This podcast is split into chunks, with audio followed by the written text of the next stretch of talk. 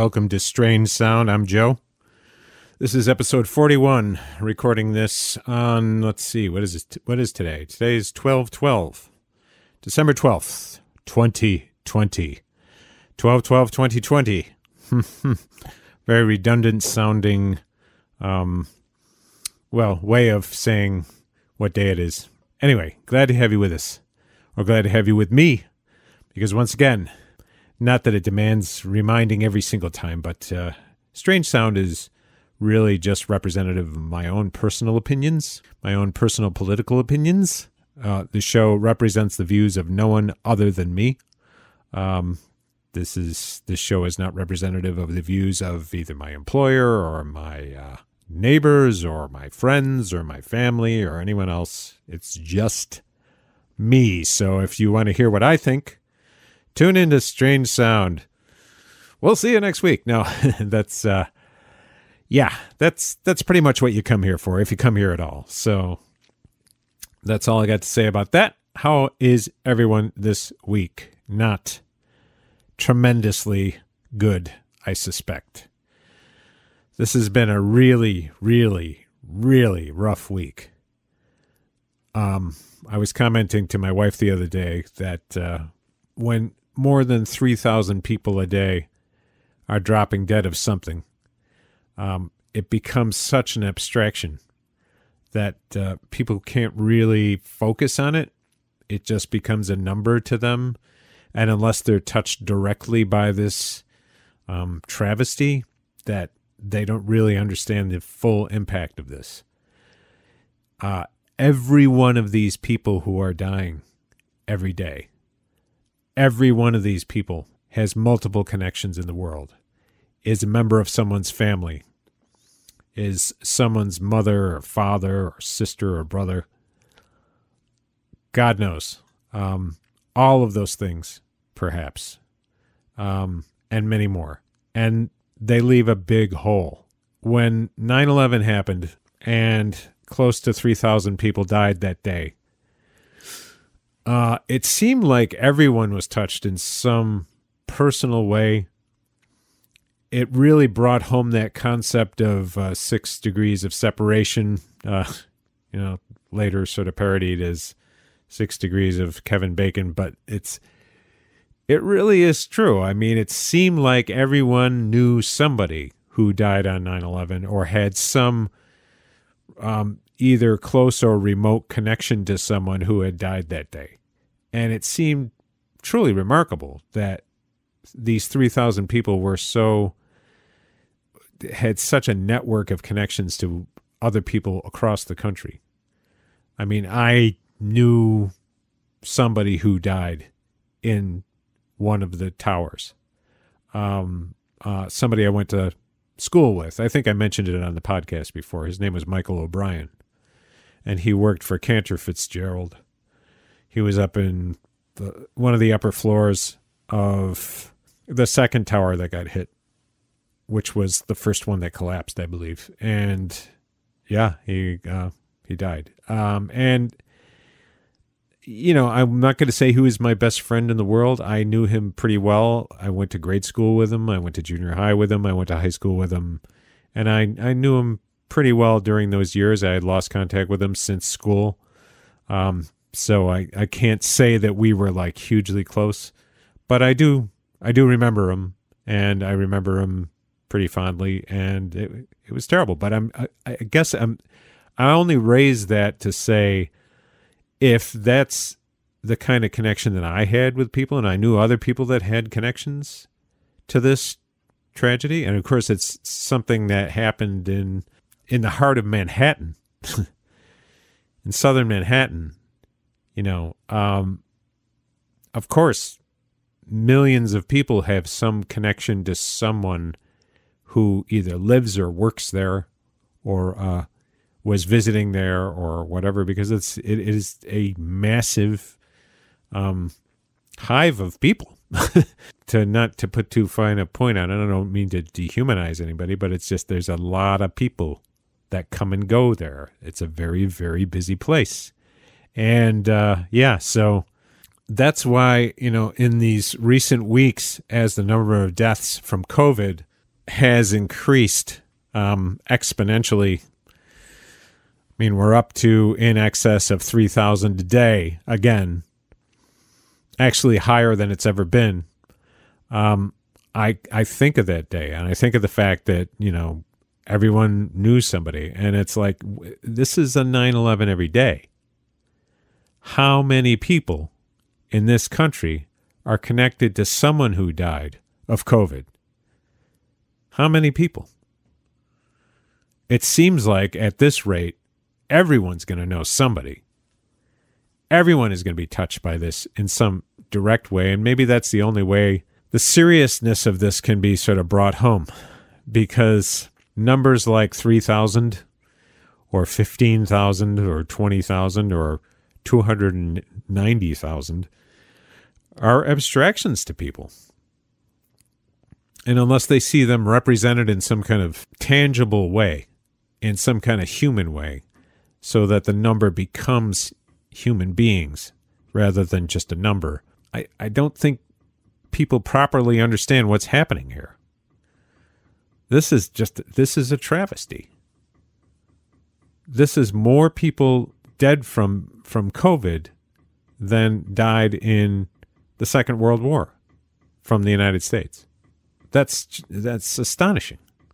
I mean, more people die in a single day than have died in the entire 19 years of the Afghan war, at least in terms of uh, American casualties. And really, that's, you know, if you include other casualties, well, you may have to have a week's worth or a couple weeks worth or, you know, three weeks worth to cover that.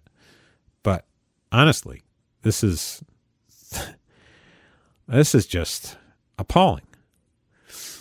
And I don't know what it is about American society. I think it's I think it's just the degree to which we're plugged into media, different types of media, whether it be television or the internet or you know social media or whatever. It just seems like everything gets normalized. Everything turns into just another part of the wallpaper. Everything fades into the background, including this, until it touches you personally. That is terrifying. That's the most terrifying thing about American society right now, in my opinion, is just the fact that we can sort of we can countenance this thing and not not behave in a way that would be appropriate to the circumstances. I'm not saying we should all be panicking, but we should be trying harder. We should be doing something about this. You know, we should be trying to protect our neighbors, our loved ones, our, our, our communities against this scourge.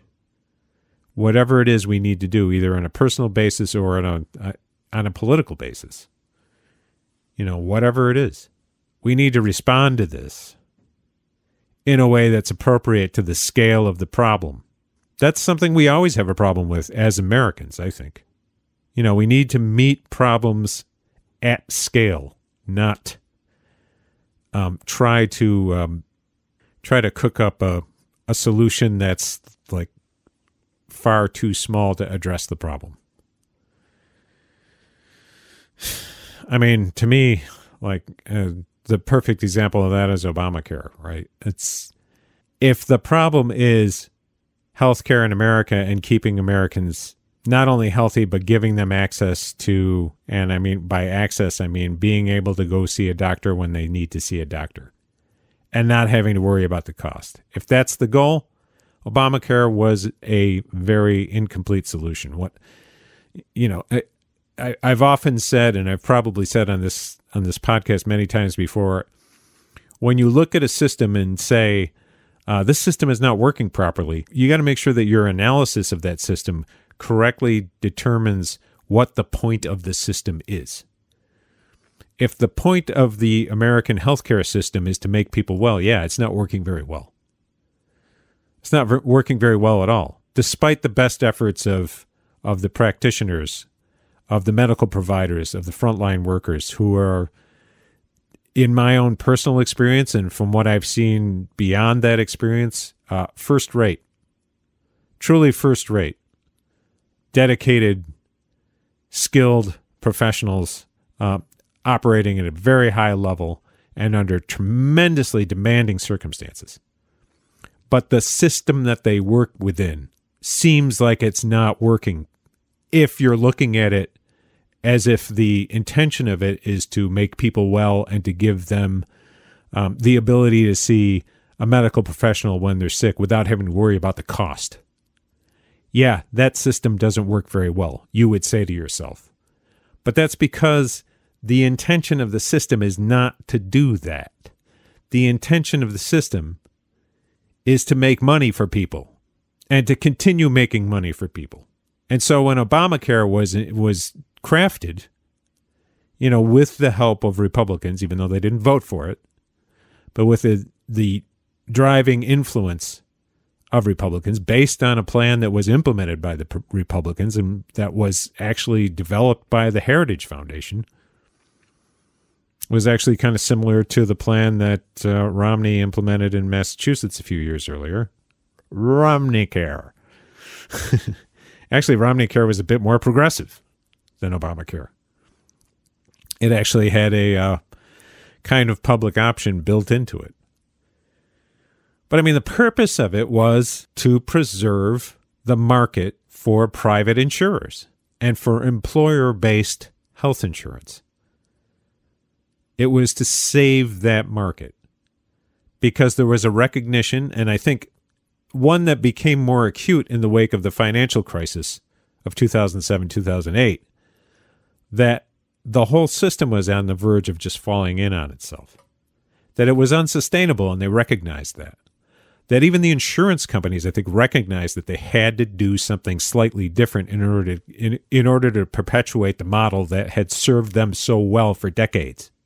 And so Obamacare, I think it was partly the intention of the uh, administration itself, the people who designed it within the administration itself, the people who worked on the implementation of it within the administration itself and within um, the sort of leadership of the Democratic Party. Um, I, I, think that was probably the intention um, with an eye to, okay, this will be a way to get to something like universal coverage. Even if we don't get there, at least it will seem like an attempt to get there. And I'm not trying to, I'm not trying to, um, impose a level of cynicism beyond just what's normal for politics. I'm not trying to say that these are like evildoers who are trying to pull a fast one on people. I'm, I'm what I'm saying is the fact that when they were beginning to formulate this policy in 2009, the first people they were talking to were the health insurance companies and the large um, pharmaceutical companies and the hospital associations. Um, in fact, I think Biden was tasked with some of this, where they were preemptively talking to them before they tried to implement this because they were, you know, responding to what had happened during the Clinton years, which was essentially the entire industry turned on the entire industry turned on the Clinton administration and killed the bill before it even re- really came up for a vote. So they, you know, armed with uh, the memory of of that experience, the Obama administration and the officials within the Obama administration tasked with formulating this policy and working with Congress to sort of construct this this plan. They preemptively went out to and they, they sort of made news out of this. They preemptively went out to the health providers, the health insurance providers, the pharmaceutical companies, the hospital associations, all of the big players that are at the center of this industry, that are the key generators of, of either profit or at least massive income in this industry. And tried to get their sign off on this, tried to get them on board with this. They were they were relatively successful, though I do remember about the time that Obamacare was the Affordable Care Act and Patient Protection Act, or whatever it was called, um, was being put to um, its final set of votes. That there was a significant amount of advertising put out by the um, American healthcare industry. Uh, I think it was the industry group for the health insurers. Um, I distinctly remember ads in this must have been 2010 ads depicting someone in a workplace being laid off or being having their health insurance canceled because of some provision in the bill. Um, there was a kind of a dramatic depiction of that, you know, a, a worker being told that he's being let go or that there's going to be layoffs because of the additional costs put on the uh, put on the uh, employer by this new program, um, and and so they were trying to short circuit it at the last minute. So I, I don't think their buy off was was um, 100% in favor of the Affordable Care Act, but honestly, it was kind of a last ditch effort, I think, just based on the specific legislation that was coming up. But really, what was passed was something that essentially made it illegal not to buy the products. If you're in the income group and in the sort of, um, if you're situationally within the group that would be um, expected to go to the healthcare exchange uh, to buy a, a private plan. Um, if you weren't people who were taken up by the Medicare, uh, the, I'm sorry, the Medicaid expansion in the states that allowed it, and if you weren't amongst the group that, the large group that um, is covered by employer-based health insurance.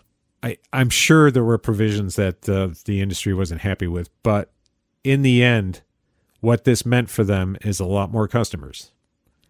Now, they also had to take customers that they didn't want to take and they had to find ways of you know discouraging those customers from you know um, taking advantage of their plan.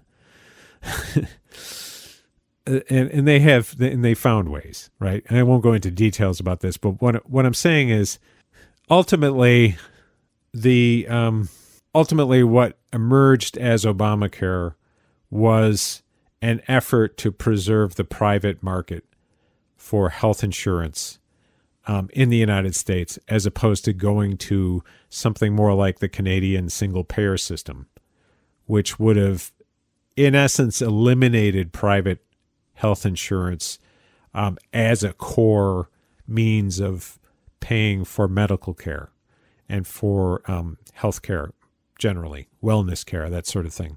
In a system that was that's that's like Medicare for all, there would still be room for private insurers. It's just that they would be much more niche um, products and services that they would sort of provide around the edges of what um, a Medicare for all would provide. My hope would be that Medicare for all would be comprehensive enough that it, there would be very little room for that. But my guess is that the kind of Medicare for all you would get in the United States, if we ever got anything like that, would have some small gaps that could be filled in by these insurers. Um, nevertheless, that's the that's kind of the signal example um, that I give of a system that um, seems not to work, but actually does kind of work if you correctly determine what the purpose of the system is. Just to get back to what I started with, this level of loss that we're experiencing in the United States right now, a standout experience as far as the entire world is concerned. It's it's globally we are we are essentially number one. The COVID crisis is far worse here than it is anywhere else, and uh, you know that's that's a bad distinction.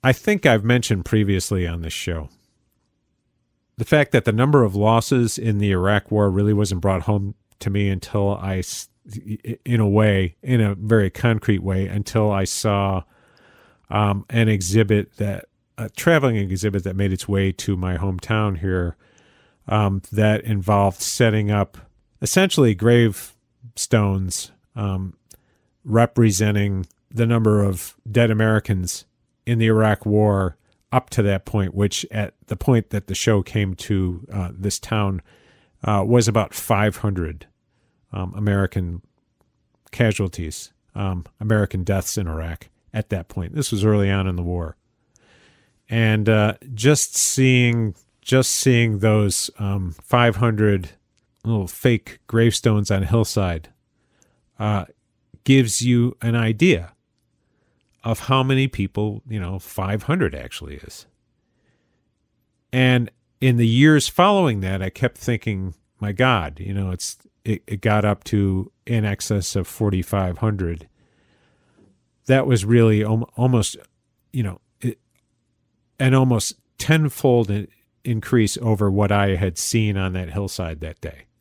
Um, as I've said on the show before, you know that um, memory of those 500 um, imitation gravestones on the hillside representing those 500 dead Americans um, in the Iraq War.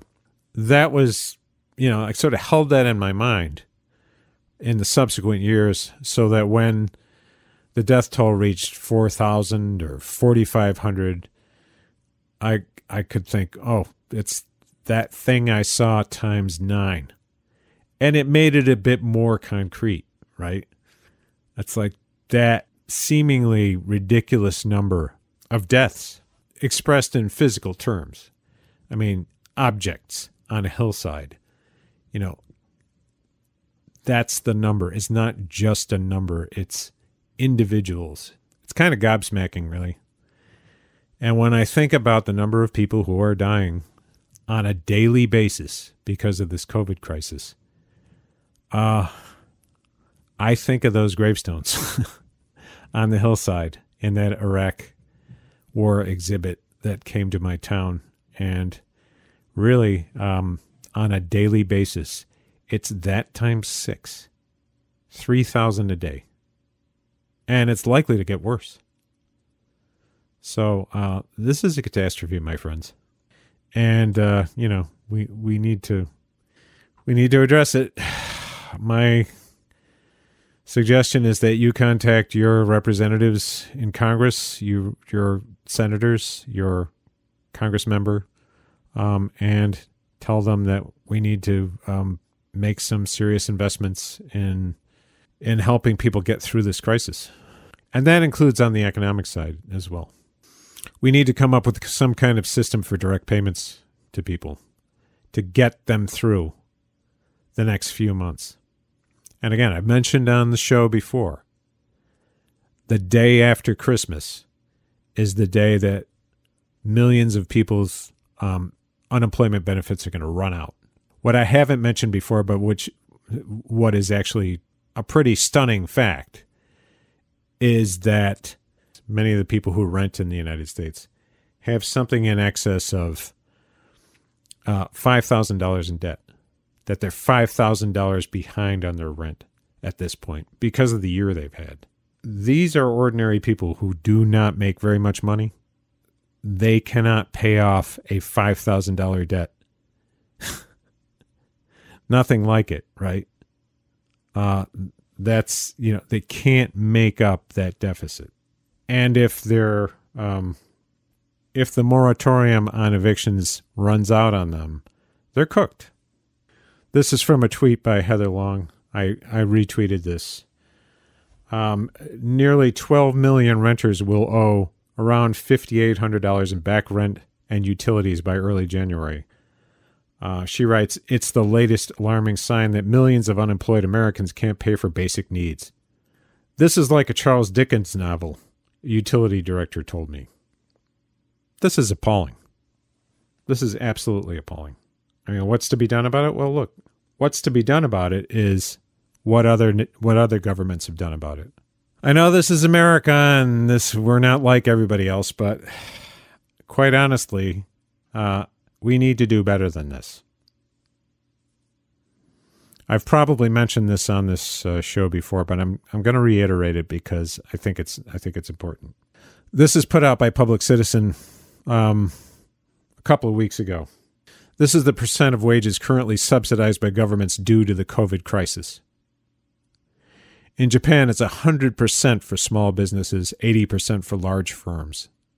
In other words, they're subsidizing wages for small businesses at 100% and 80% for large firms. In the Netherlands, it's up to 90%. In Norway, it's up to 90%. Germany does up to 87%. France does up to 84%. Italy does up to 80%. Even in the United Kingdom, it's up to 80%. Canada, just north of us, 75% subsidy for wages to keep people home and to keep businesses alive and to keep people rolling, right? Keep them from going bankrupt. You know, while we try to fight this coronavirus, while we try to keep coronavirus from spreading and killing 3,000 people a day and sickening many hundreds of thousands. Something like 200,000 people a day being sickened by this. The corresponding number or percentage in the United States is zero. There is no subsidy for large businesses, for small businesses, in terms of wages. Zero. We're doing nothing. That's unacceptable it's it's hard to imagine that we're going to see any significant funding for wage replacement in the United States at this point. The incentive structure is completely against it. The time to have set this up was back in April. And essentially, the Democrats blew it. They didn't handle this very well. They gave away the store. They basically gave Mitch McConnell what he wanted and the Republicans what they wanted um, without it costing them all that much. Uh, what they wanted was the massive subsidy for big business. It's just basically open the Federal Reserve spigot, create a lending instrument that would allow them to to essentially get four trillion dollars in free money to use as they see fit. And that's what they got. So they did pretty good. And the Republicans got what they wanted. So now they don't need to do anything else. There's no leverage that you can apply against them. Oh, sure, they want their. Um, Mitch wants his tort reform, his instant tort reform, liability protection for employers, like, you know, I don't know, Hormel or whoever, the uh, meat packing companies that uh, put people's lives in danger because they don't want to spend the money on keeping people safe. They just want their workers to come in and work like they always did, side by side. If they get infected, it's their hard luck. I mean that they he wants protection for them, not for their workers. He's worried about them, you know, having having to sort of fight off lawsuits, having to pay settlements that's what the Republicans are worried about. And right now, the Democrats don't have a lot of leverage. I mean, I think Bernie Sanders is trying to, he's working with uh, Josh Hawley to uh, pass a um, direct payment to Americans. Now, I'm I'm in favor of that. Um, I wish that we lived in the kind of country where you could just provide these payments to people who need them. But I realize that that's in America, that's just really hard to do. You almost have to just give it to everybody and then pick it up on the tax side, you know, from from people who need it less to sort of get it get it on the back end. And that's fine, great, whatever. As long as we get money into the hands of the people who need it I know the Republicans are dead set against helping state and local governments, particularly blue state and local governments. Um, they don't like the fact that they they have to spend federal money on um, helping New York State, you know, keep some of its hospitals open or or sort of recoup the the costs of um, having people, you know, thrown out of work and you know, it's an expensive proposition for state and local governments. Um, and the federal government should be helping them out, and they're not. For the Republicans, this is what they would term a blue state bailout. The fact is, blue states have been bailing out red states for a good long time. We're creditor states.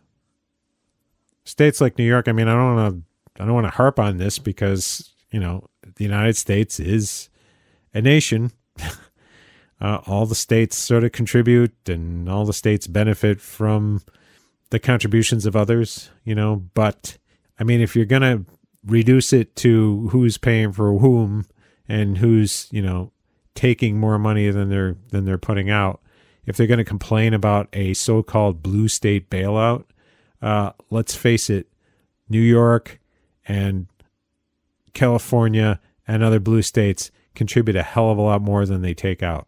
So it's time to help the more populous areas of the country get through this crisis.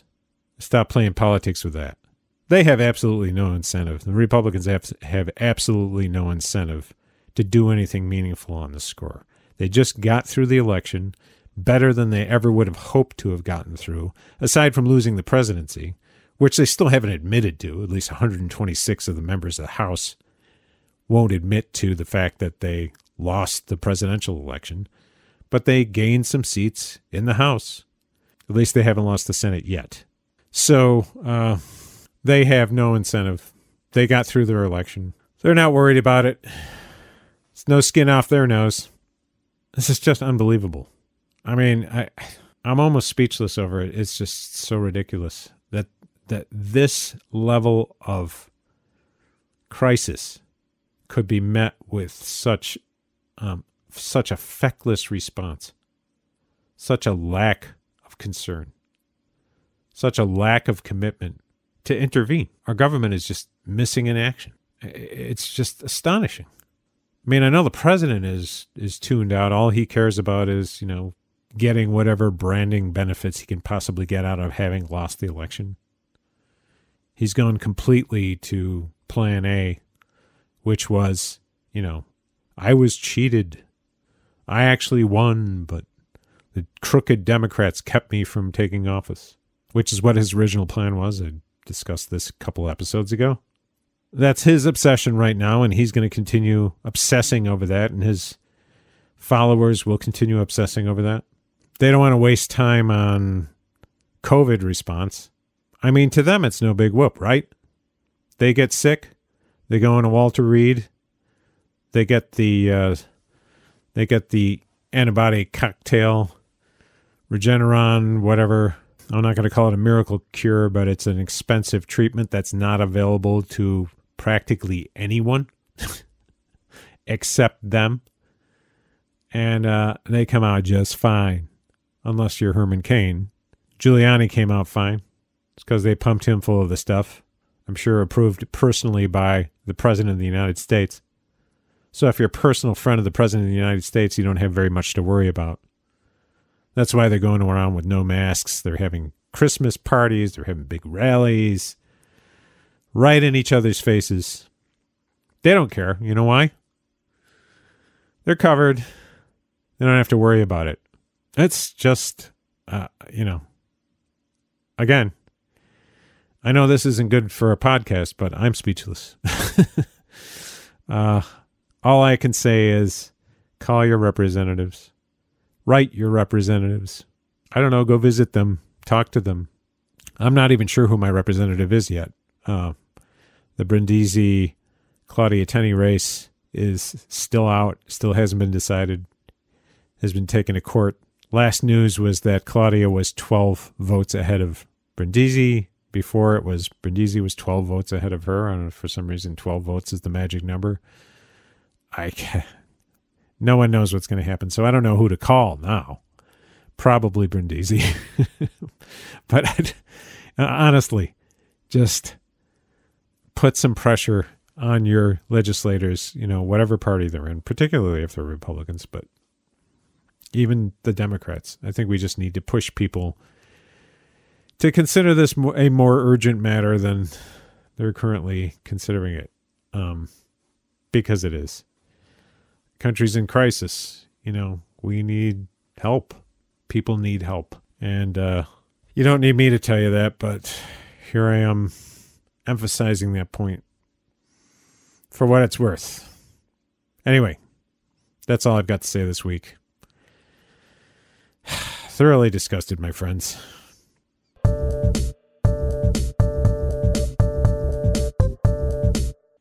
I'd like to hear what you have to say. Are you disgusted? Are you half as disgusted? Or maybe twice as disgusted as I am? Well, let's see. Why don't you tell me about it? Go to anchor.fm slash strange sound and leave a one minute voicemail. Or you can tweet at me or personal message me at strange sound on Twitter.